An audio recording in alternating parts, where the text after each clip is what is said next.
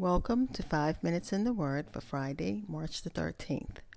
This is your podcast for inspirational thoughts, meditation, and your prayer time.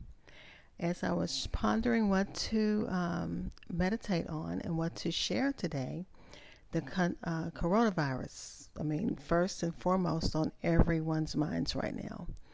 I saw on the news that Tom Hanks and his wife have even self quarantined themselves in Australia. And there are other famous people who can't move around like they're used to. Sports events have been canceled. All kinds of uh, things have been canceled. Many uh, states are in, um, have issued states of emergency, including our state of Texas.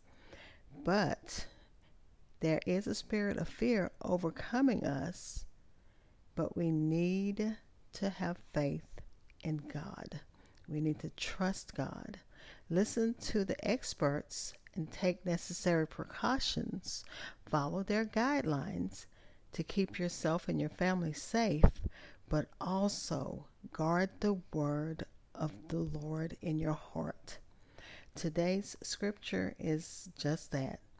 God keeps his promises, so I should keep mine also that I've made to him. This is from Psalm 116, verses 10 through 19. Yesterday I read Psalm 116, verses 1 through 9. So today I said, well, let me just finish it because it's a great scripture. And uh, the Bible entitles it, God Saves Me from Death. And when we think about this virus, so many have been saved from death, but we still have to take precautions. We can't be careless. We have to be vigilant. We have to also trust God. His word says, I continued believing even when I said I am completely ruined.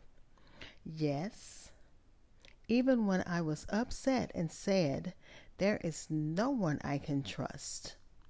What can I give the Lord for all He has done for me? He saved me. So I will give him a drink offering, and I will call on the Lord's name. I will give the Lord what I promised. I will go in front of all of his people now. Very dear to the Lord are the lives of his followers. Let me say that one more time. Very dear to the Lord are the lives of his followers. He cares when they face death. Lord, I am your servant. Yes, I am your slave, as my mother was. You set me free from the chains of death. I will give you a thank offering. I will call on the name of the Lord.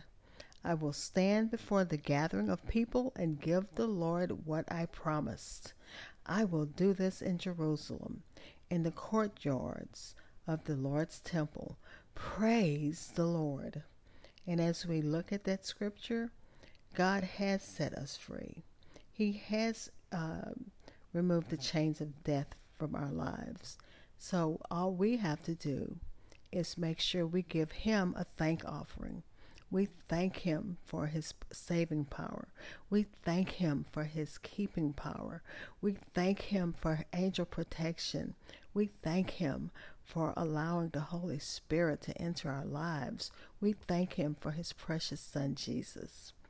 As we end this meditation, the song that um, came to my mind and stuck with me all day as we think about the, this virus in the midst of what we're going to, through, and um, this virus has affected us in so many ways, we are praying for a move from God.